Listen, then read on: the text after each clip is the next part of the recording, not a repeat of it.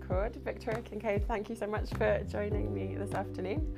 We have cups of coffee, which um, is something that I think we share an interest in that we maybe discovered through Twitter. Uh, so we have coffee. It is the afternoon. It's 2 p.m. on the what day is it? 7th of May. 7th of May, um, 2019, and I'm delighted that you agreed to take part um, in contributing an episode to this because um, well, I know you as I've met you as um, a course coordinator last year when you did um, an intercalating degree, MSc degree in global health and management at the University of Aberdeen. But can you tell us what it is you're actually studying and how that all came to be? Please? Yeah, so not conventional.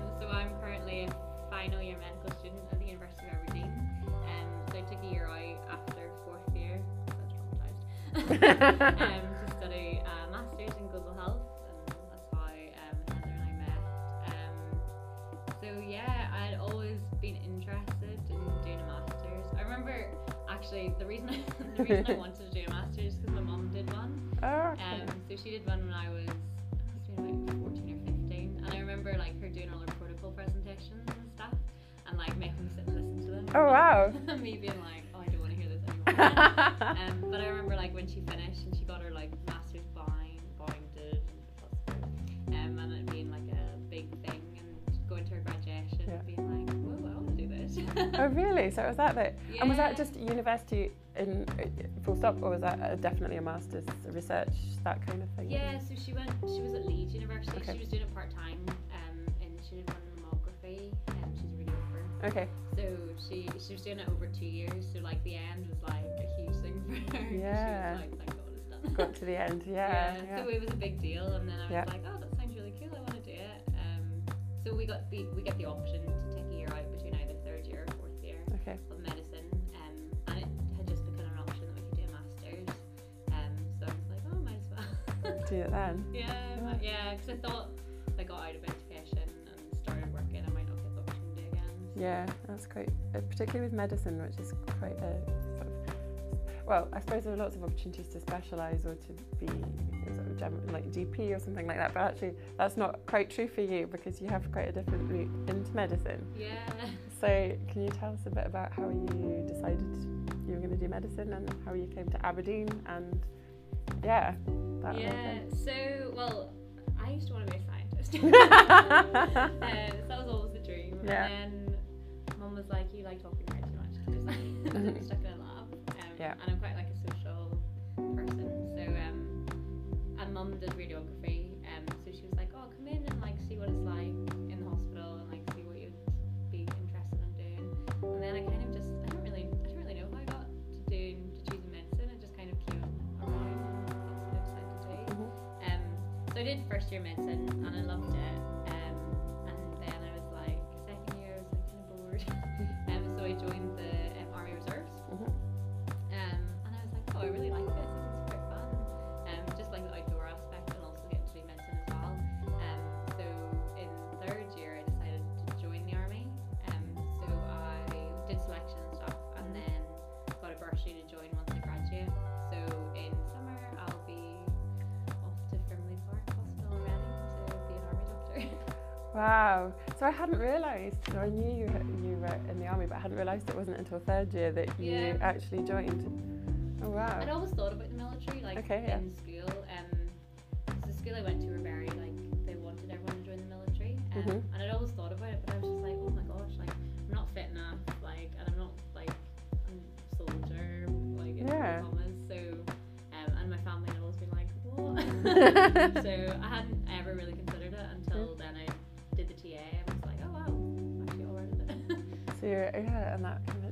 that. yeah. So gosh, so that's in Aberdeen. There's a TA branch. Is it associated with the university? Yeah, Yeah. so it's um, officer training corps. Mhm. So its its main function is to um, get people to think about the army, either reserves or regulars.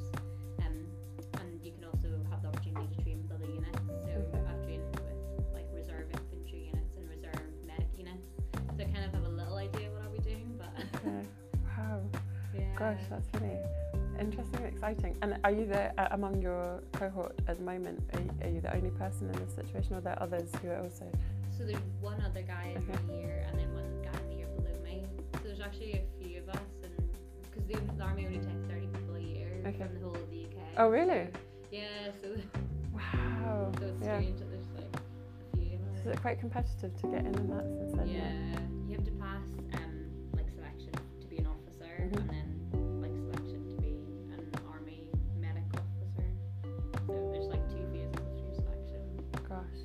there's a lot to put yourself through after two years of medical school already, and I'm like, why did I just make this? yeah, I know. I was in the middle of like placement and trying to balance all of it. It was yeah. Yeah. I don't Wow. like making life easy for myself. No. and you're like, whoa. And how does so? So you're doing that, and then when- you graduate, but then obviously you did your uh, master's degree, so you've actually it would be six years that you'll have studied in total. Yeah. So is that okay with the army? Is that like looked upon as quite a good thing to have done the extra year? Yeah, well, so I had to write a letter to, to the army asking for permission Yeah. to like take a year out of training, um, and they were fine with it. Um, the army are very like keen to get their officers to do master's degrees. Yeah. So if I hadn't done it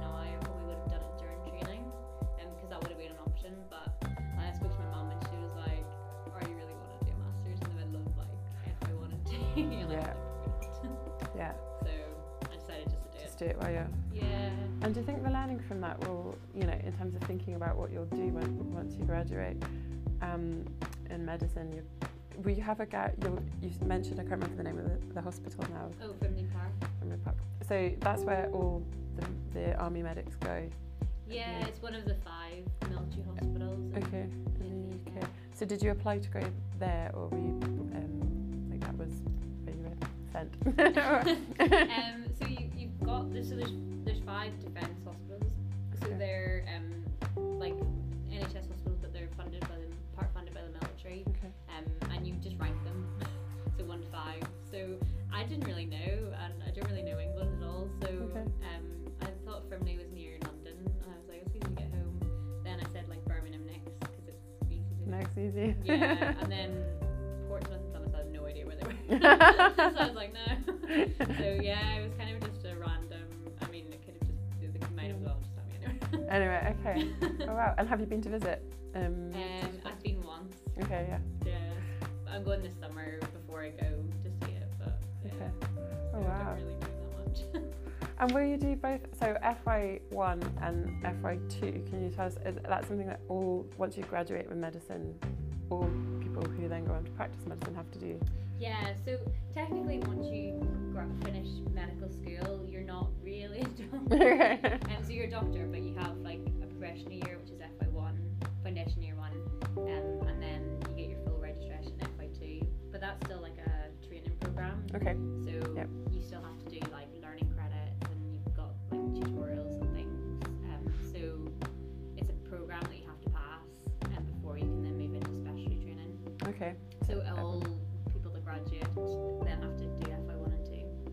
And will you do both of your years at that hospital?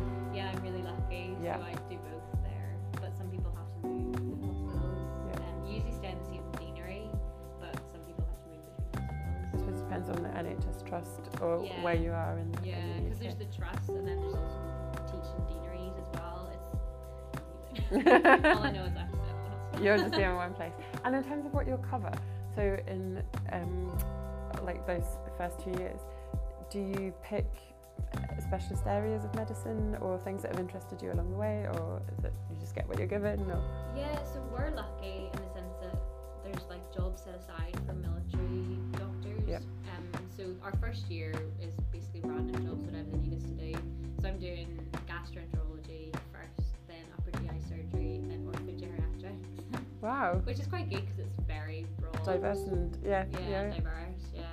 Um, and then in second year, all military doctors have to do A&E for obvious reasons yeah, and GP because um, general practice makes up the bulk of our job later because Yeah. we'll be working in a like barracks and yeah, operational environments. yeah, so you'll be doing just a lot of general stuff like rather than hospital based stuff. Yes. And then your last one you kind of choose yourself. Yeah. Um, so you usually pick something that you're quite interested in. So I'm interested Mm-hmm. So my I'm either going to do anesthetics or, or kids medicine for that, for that four months. Oh, wow. Which would be nice. That would be great. Yeah. Yeah, just good exposure as well. To those different yeah. And are there any of those areas that you feel like oh I'm really like to me I'm going oh my god I can even imagine like obviously I've not had the training either but um all these things I think goodness how would you I don't know do you feel like one of them is your calling, or do you like the diversity of it, like being able to? Yeah, I, I like the diversity. Um, I've, I've ruled out a lot, a lot of jobs Okay. along the way where I've been like, I couldn't do this. Like, for example, psychiatry. I did Okay. a two month psychiatry placement this year, and like, I absolutely love psychiatry. I think it's so fascinating, but I couldn't be a psychiatrist. Right, I just yeah. think it's like the emotional burden's too high, and I just couldn't cope. Um, anesthetics I love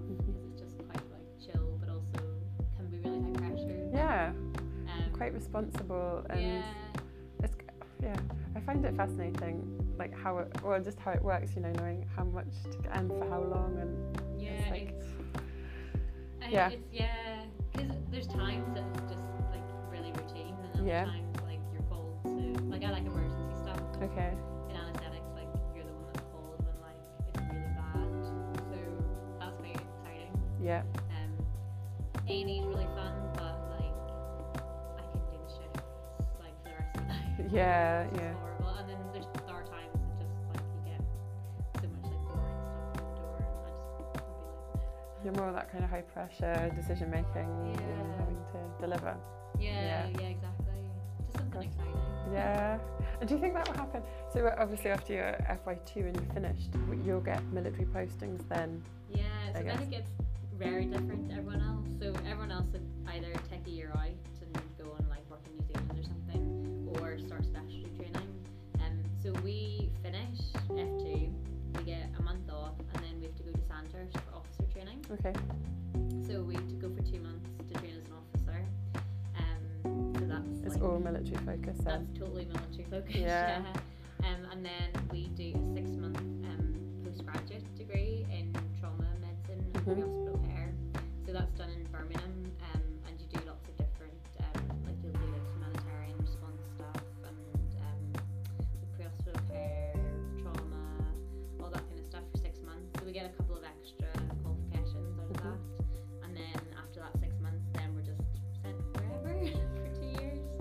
And so there will be two year postings. Yeah, so we that, get yeah. two two-year postings, Okay. and that's our contract finished. Okay. So once you've delivered on both of those, Yeah. then, then yeah, and I suppose then you can continue if you wanted to stay in the military and do Yeah, so then they'll try to funnel you into a specialty job. Yeah. So they'll take, they like, they want GPs, and they'll take like Okay. a few, like anaesthetists, trauma surgeons, um, A&E doctors. that. Of field medicine then.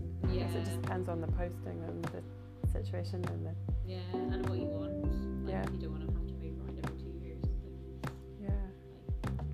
Gosh. things. So it's all very exciting. yeah. But quite nice to actually know what you are doing because I'm guessing quite. lot- You mentioned that some people like travel after the FY2 and to different countries. So I suppose for people who don't have the kind of military component to their sort of future plan after they graduate, there's less structure maybe Yeah. or more indecision. I don't know. Maybe some people are really focused and others.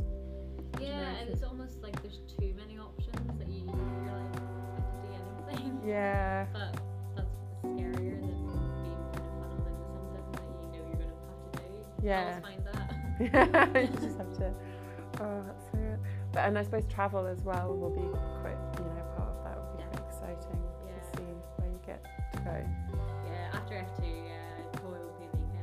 No. but actually, not being in the UK is something that you um, uh, are not uncomfortable with, having recently returned um, to the UK from Ethiopia. Can you tell us a little bit about how you came to be in Ethiopia and what you've been doing? Um, Yeah, so I was in Ethiopia on my medical elective, um, which is a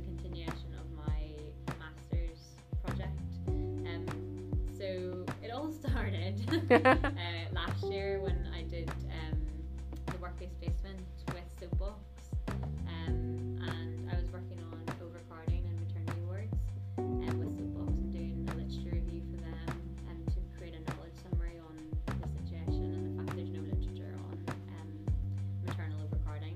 Um, and then I had a, do you remember I had a thesis project? It yes,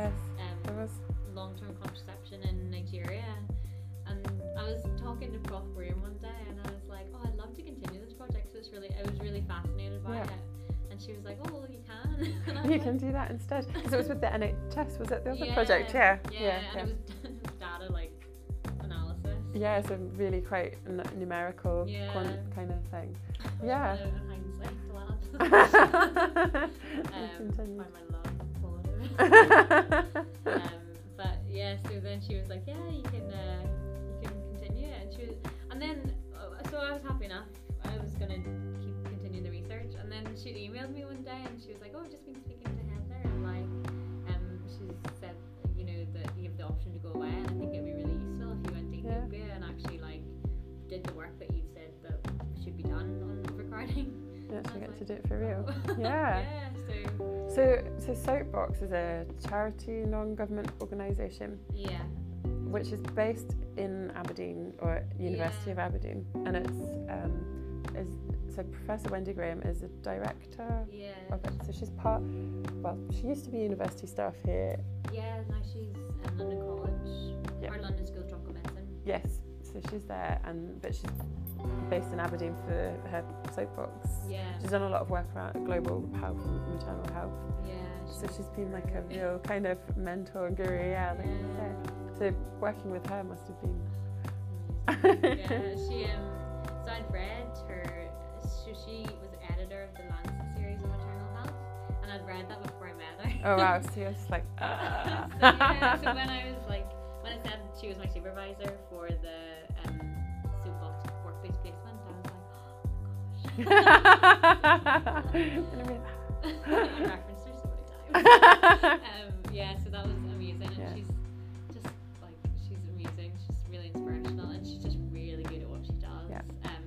and like I'll present something to her that I'm like I have no idea what like how to interpret this, and she'll come back and just how she, it's just it's so like well thought out Mhm. and methodical, and you're like why did I not think of that? yeah. So it's nice to have like be able to bounce ideas off her and stuff. And um, having her as my supervisor for my masters and then again for my elective was really nice to have that continuity. That continuity. So uh, for almost three courses or three three components of your study uh, within kind of two year period, you've you say the continuity, but also I suppose and this is probably quite a, a problem with um, lots of research projects. They're quite time limited, and you Mm. never get to see the progress because maybe it's handed on to somebody else, or just bec- because of the nature of short term research projects yeah. and degree study you have to kind of keep moving but actually for you you've designed something done it and then gone back and sort of evaluated it so having that is just yeah. Incredible I was really lucky. yeah Because after like after I did the knowledge summary,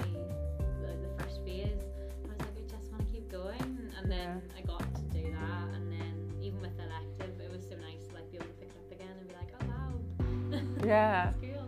that's cool and just seeing it right way through and the travel so you've been to Ethiopia twice Yeah, twice now. now. So the first time was So quite a long period of time isn't it Yeah. um, adjusting to all the lovely coffee yeah, coffee good. yeah, and the temperature though, and just like the different setup. I suppose for doing global health, and obviously in terms of your work Mm. going forward. So um, maternal overcrowding, but I guess overcrowding is an issue, and not just in maternity ward hospitals, but quite, you know, were you shocked? How did you feel about? Yeah, so once you kind of are attuned to like overcrowding, you see it everywhere. Mhm. So like overcrowding is a part of society. Mhm. And where I was in in Ethiopia, like the buses are overcrowded, Mhm. like everywhere is just crowded. Um, and the more you kind of read into it, the more you're just like, so bad. Yeah, and it's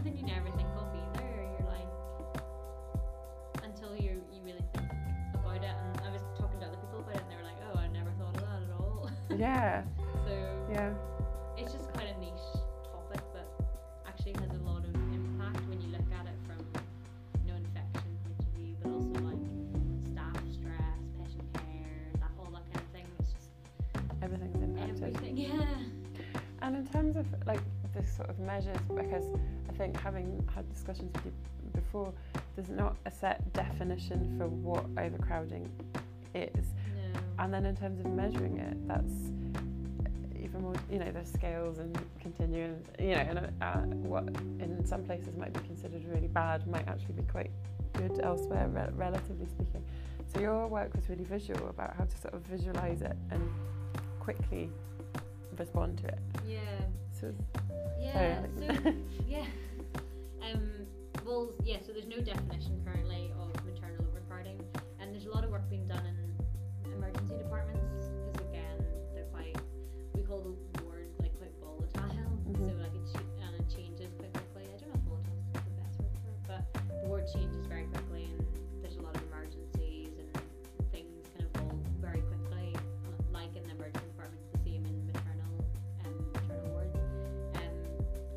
there's no definition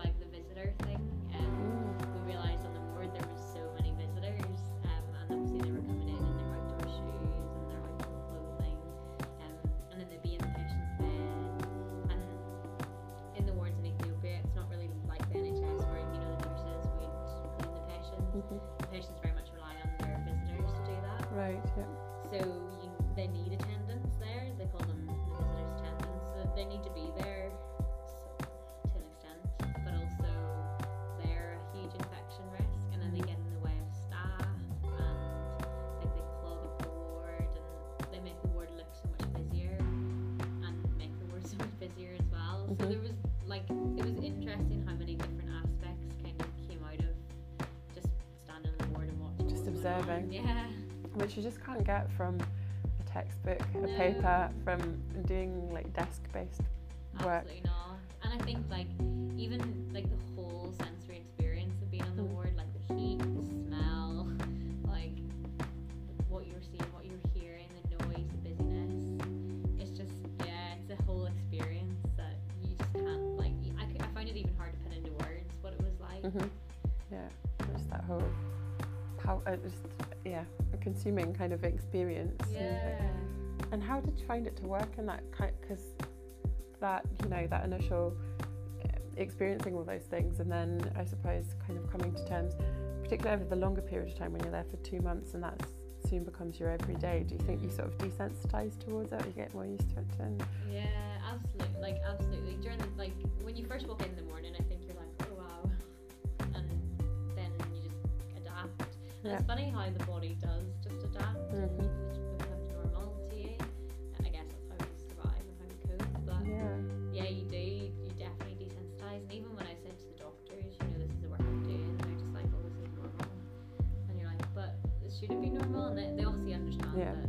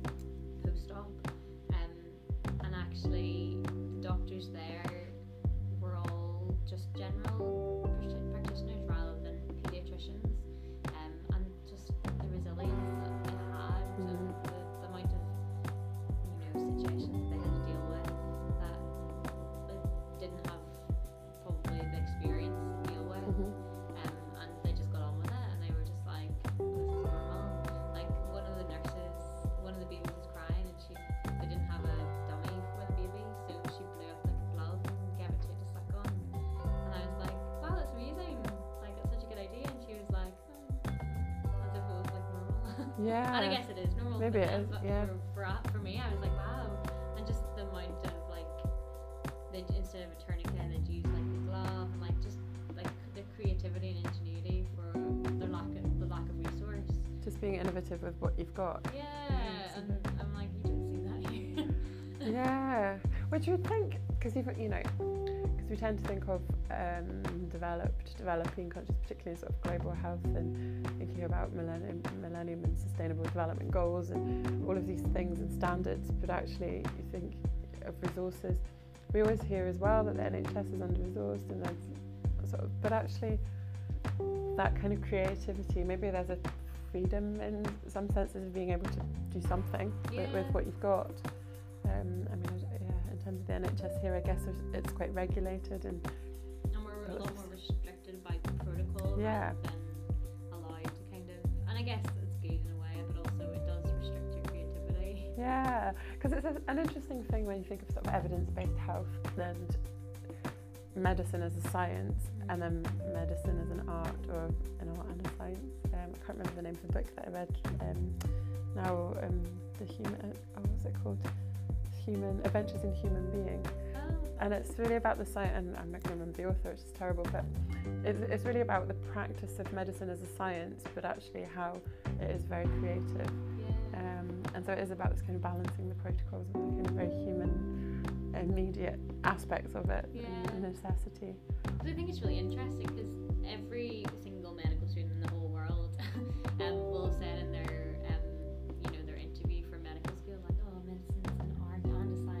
but you just, and it's so true. Like people will call it an art and a science, but then you get to like what, fifth year now, and you're like, I, I don't think I'm creative at all. Like it's, I've not done any of the art aspect. It's all just, Doesn't you know, mean science yeah,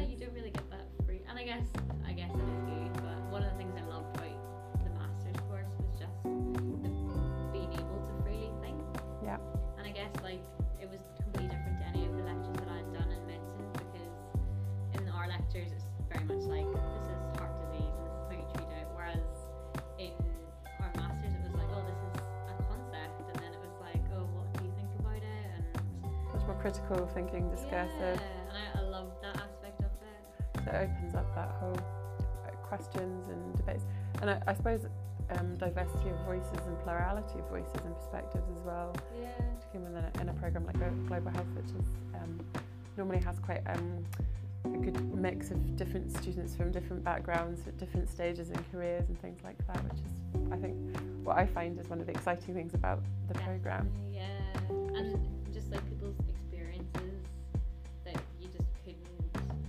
read that book, um, Why I'm No Longer talking to white people about race, and I think like it sums up really well, like just being able to, to consider other people's experiences Mhm. because I think a lot of the time we think we can empathize, but we really can't yeah we're like, oh yeah, we know what you mean, but actually just being like, okay, that's your experience, and I'm accepting that rather than trying to empathize. do with something it. with it Yeah. yeah yeah or make it or yeah yeah it's it, it does challenge those uh, preconceptions or ideas of help not helping or being able to give answers or Yeah. something like that isn't it it's, makes it a bit more, more open and just about experience and feel um, yeah it's I don't know sorry I'm not being very articulate now I'm just like my head is like oh no, but I know what you mean. Like, I think a lot of the time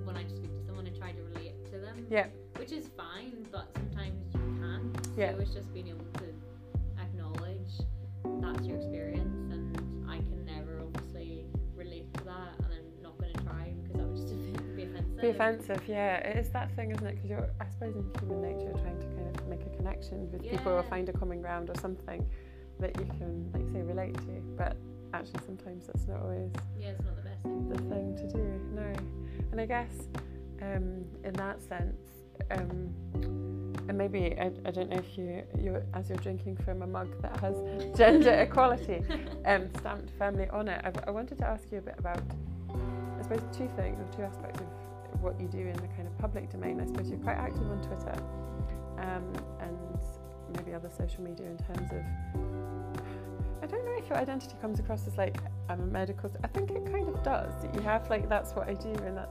Um, but you're you're quite um, a contributor to discussions around feminism and women's rights and equality. So, uh, how did you get into that, or is it with you part of it? And you know, how do you find that as an experience? Yeah, so so my I'm gonna like caveat this all. My dream job is to be a UN gender ambassador. Okay, So- just getting that in there now. The UN are listening, please give me a. Um, so actually, like I wasn't into feminism at all until I was 16. okay. Um, so this is quite a funny story. um, so I went to India in um, 2016 with a group of girl guides. So I've always been in girl guiding. Okay. It's always been like a big part of my life, still is. Um, so and it's given me so many experiences. Um, so I was 16. I went to India with like a group of girls from Ulster.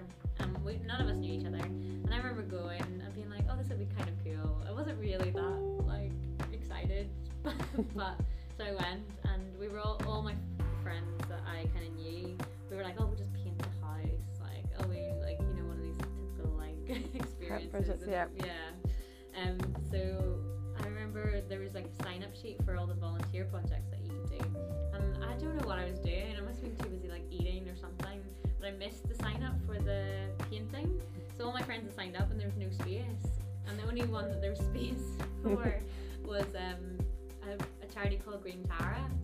And I was like, I don't want to do this. So I signed up and I was so grumpy. And I turned up that morning and we were like brought to this kind of like slum. And I had in the centre there was a community centre that had been built by this, like a charity called Green Tara. And this woman came out of the um, centre and she was she introduced herself and she was a doc she was a medical doctor. Mhm. And I was like, oh, well, I kind of, I'm thinking about medicines. This might be interesting. Um, and she'd given up her job. Uh, so she'd grown up in the slum. Um, she'd got into medical school. She'd been working like as a doctor, and obviously she was like quite affluent. And then she decided one day that like she wanted to give back to like, where she came from. So she set up this charity called Green Tara. So the whole charity was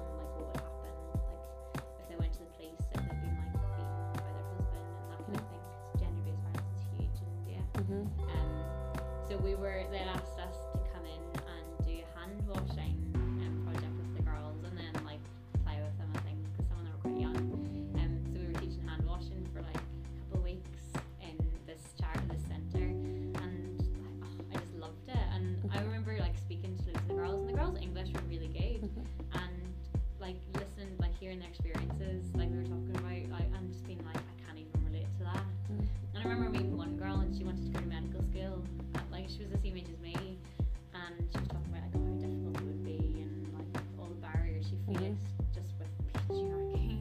Um, and I was like, this is just insane. And I was just exposed to like the whole, basically like gender equality in like a couple of weeks in India. And I started then to notice how women were treated, and especially in India, like Mhm. with how men treated you and how disadvantaged you were to be a woman. Um, so I came back UK panel called Advocate, and it's all about like girls speaking out, and we do a lot of work with like government parties Mhm. um, to be able. So we made it's called the Girl Ma- Girls Matter Manifesto, and we presented it to different political parties. We went to like the Lib Dem conference. I got to meet Nick Clegg, um, and like basically trying to get girls' voices into politics. Wow. Yeah. So that's like that was the start of feminism for me, and then from there it just I Great. just started seeing like all of like just like even in like everyday life how men spoke to me and um, how like I was treated differently for being a girl and then just like everything was From there, you notice it. Once you see it once, you Yeah. can't stop. and then the more you see it the more you're like oh I'm really passionate about this Yeah. um, and yeah, and even the global health course just reinforced it all because obviously a lot of global health whole maternal health is feminism essentially. Yes. Yeah, and it So- underpins all of, all of that. Yeah, it does. So yeah, kind of just it. Yeah, yeah, no, it sounds like it, and you know, it's grounded in. It's, for a few years now, then you've been just continuing along that line. And it sounds like some really high-profile, um, positive opportunities through being part of the Girl Guides and having that kind of structure and support and network for that. Yeah.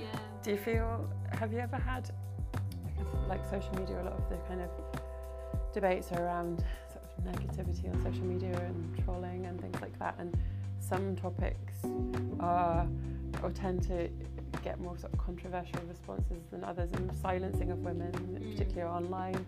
Um, have you ever experienced anything negative in your kind of use of social media to kind of promote these messages? Oh, absolutely. Have you? Yeah. Yeah. Um, I remember I've been trolled quite a lot, but I remember um, there was a picture of like a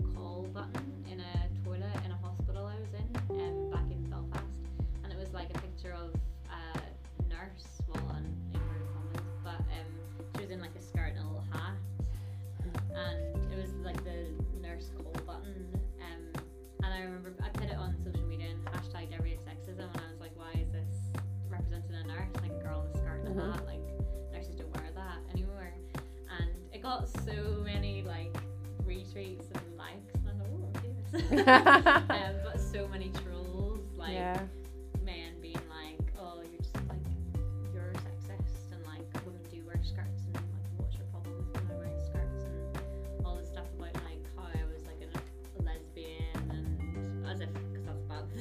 Yeah. Or it must be related. but, yeah, like it's so, like, yeah. oh, like we, we just can't win, and like girls are just overreacting, and like oh, you're like a psycho, and all this like negativity, and I was like, and obviously like it didn't take it to heart, but just reading through it, I was like, why do people feel like they have to say this Yeah. on social media? Like, so destructive and like, like closed um, and just like um, a, a voice being stronger silencing your voice because that's your opinion but they're and I guess if a guy said yeah backlash. Yeah. It always seems to be like when girls speak up, the Yeah. people want to silence them because they're bossy or yeah Too seen as a negative thing rather than as a leadership thing Yeah, and I find Yeah. like I've definitely got negativity also from girls. hmm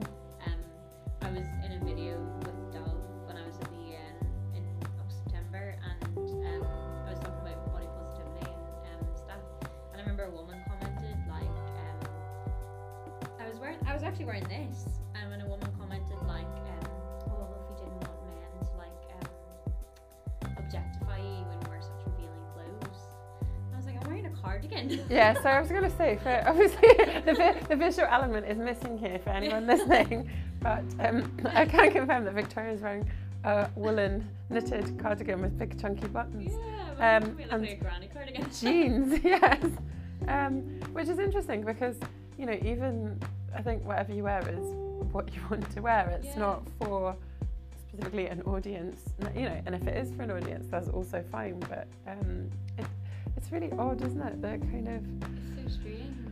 yeah, and this kind of, yeah, like you say, women as well, kind of um, silencing women or uh, attacking other women is quite. It's quite. Uh, when you were saying about the nurses' uniform, I was thinking um, quite timely. We've had the London Marathon. Was it two two weeks ago? Uh, a week ago. There was someone who ran in um, a nurse's uniform who applied for Guinness World Record for the fastest time for a runner running in a nurse's uniform, and she has the fastest time, I think, from what I've read on on um, in the news. But she was wearing a modern nurse's uniform, which does not meet their definition because Guinness World Records definition of a nurse's uniform is the one that you described with the skirt No and the hat. way. So she's missed out on her Guinness World Record this year, but they are. It's highlighted that that was their definition and still is their definition in 2019, which completely ignores the fact that many nurses are male, That's what I uh, apart from the fact that they might all wear trousers. Or, um, so it just, uh, and once you start to see it, you see it everywhere. But in in some of these places that you just think, wow, that it's just yeah. Yeah, it's you start to see it and then it just annoys you all the time, and you do turn into like like that because so many times I'm just like I'm so un- angry with this, and then being angry is bad, obviously. apparently, um, so then you just like you just Smile. their stereotype, and you're it's so annoying. yeah, and that's the thing. Then you find yourself being in that, and then it becomes it's sort of self-fulfilling or, prof- or not that, but labeling theory, isn't it? Where you kind of ad- yeah, yeah, you adopt what. what they're being called or But I think I guess the work has to continue because otherwise it will never. Yeah, Was it patriarchy won't won't beat itself or won't crush, crush itself, smash itself. And you went to the UN Dove Women thing, so the United Nations Dove Women. Can you tell us a little bit about that? Because it's really yeah, exciting. Yeah. so, um, Girl Guiding UK are, is part of um,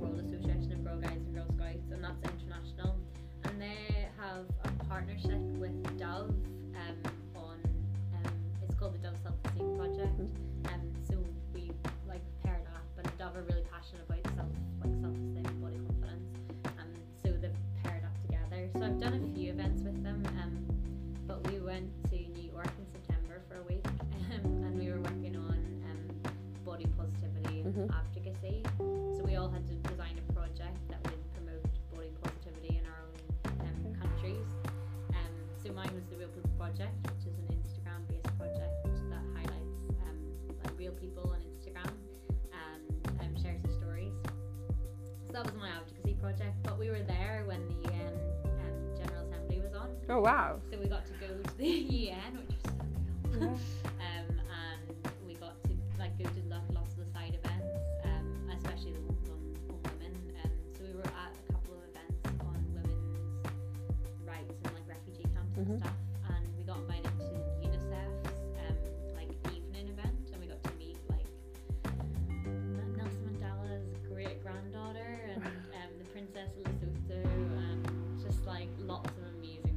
Yeah. um, which was really cool. And we were supposed to, you know, like talk to them about our projects and stuff. And we spoke to like people about body confidence and advocacy and what girl guiding was doing, and it was so cool. it was really cool. Um, and I just want to go back to the UN. so give me a job. oh. Um, so yeah. yeah. that was cool. That was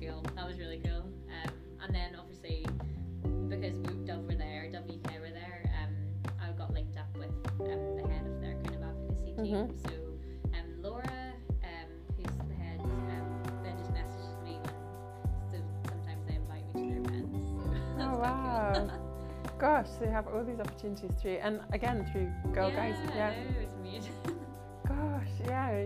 Because I mean, I was a I was a brownie and a guide, but I, I suppose my involvement with the guiding stopped after that, and I, I moved. So I and my parents moved, so I didn't. I don't know how you take it up again, but actually there were all these opportunities beyond. Sort of, I guess I stopped when I was 14, but really as an adult and yeah, as an investor. realise. No, there's a huge network It's and huge. Uh, and- yes, yeah. Really you're part of something bigger all the time and all these opportunities and experiences just add yeah. all the time. So I think probably, yeah, when, when you submit your application to the UN, yeah, you'll have a really strong CV for, for that. Do, do you think you'll be able to continue once you are um, practicing medicine and you're, you know, well, how will those two things sit together? Do you think you'll be able to? Yeah, this is a good question. I hope so. know. Yeah. Um, my plan is to I want to do a PhD. Okay. Um, a got the research bug. yeah, I know. I. I think I will.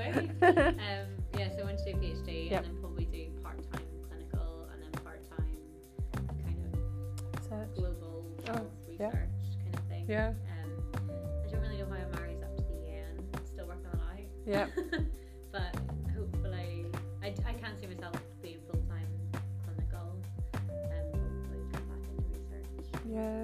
It sounds like you do so many things, but you're that kind of having that range of things ongoing at the same time. They all strengthen and reinforce each other, Yeah. but they keep you kind of fresh and with exciting things always happening and Yeah. meeting new people and networks and building. And your global network must be like enormous, Yeah. increasing all the time. And actually, even just through the different organisations because through medicine, through the military, um, through the, the guiding, and then through the UN and everything. It's just wow. I know it makes you like really consider the whole because I think in medicine and in the military you can get very insular. Like I remember in first year medicine, that's the thing I didn't like about it was like you just went from medical school to like medical friends at home, and that was kind of it. Yeah.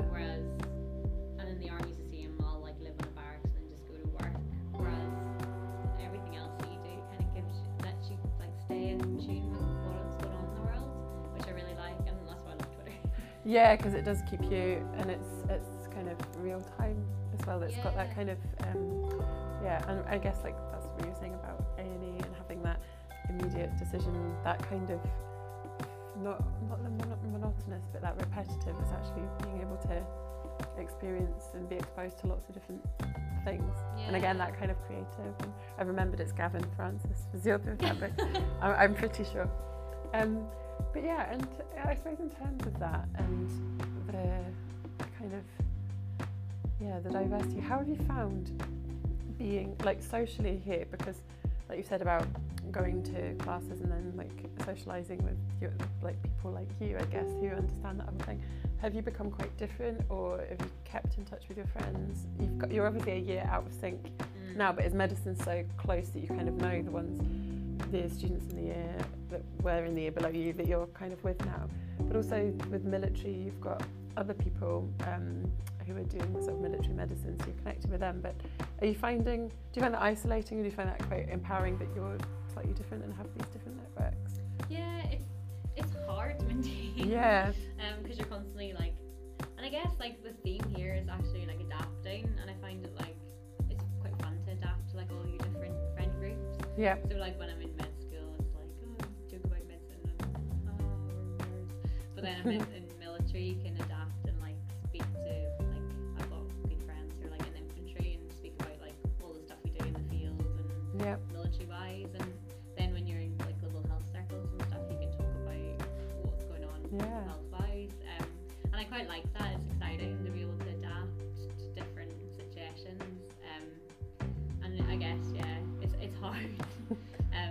obviously I've got all my friends at home who I'm like trying to keep current with them too yeah. And I guess social media, like you've already said, Twitter, and that's kind of it. But social media really helps when you're engaging with all these different people in different capacities or with different hats on. yeah Um, but also when you're traveling all over the place, like you know, you've had all these different travel opportunities that you're not in one place all the time. Because I was going to ask you about about that at the beginning, but like why you came to Aberdeen in the first place. But um, and all these you've kind of spent your time in Aberdeen, but you've also spent your time out of Aberdeen as well. Um, so how have you found that? The kind of so I, I originally came to Aberdeen because my I'd always loved to hear my auntie and uncle live here oh, okay. So I'd have- always like come to visit. and I'm like, "Oh, I live here. Oh, okay. Um, yeah, yeah. and I like the aspect of like being able to go to Inverness and stuff. Yeah. Um, so this year I've been to Elgin, which was amazing. Mhm. Um, Inverness, which I just love, um, and then Shetland,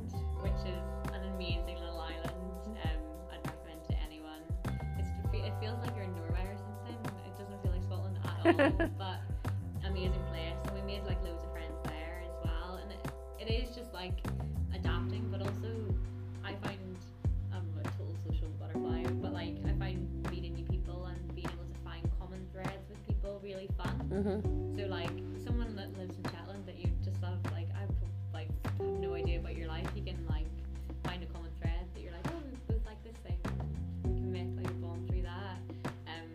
It's been really fun and like practicing medicine in Shetland was amazing, and just being there for two months, Yeah.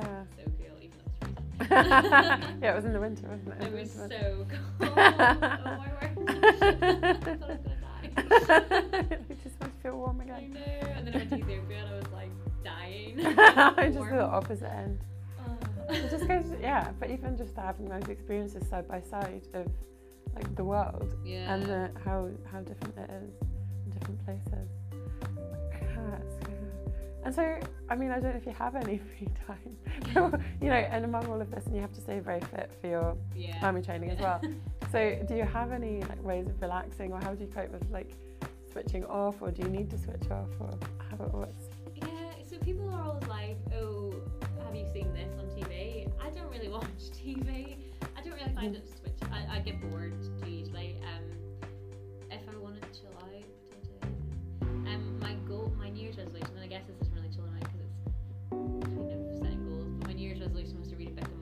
Okay. and I've actually Yeah. got competitive with myself, so I'm trying to read more than one book a month. So it's actually turning quite stressful. But at the start it was fun. Um, so I just finished Michelle Obama's book. Okay, yeah. Um, but actually, podcasts have really chilled me out. Like I'll listen to podcasts and chill out. I think what I do every no, that's I think you've got lots going on.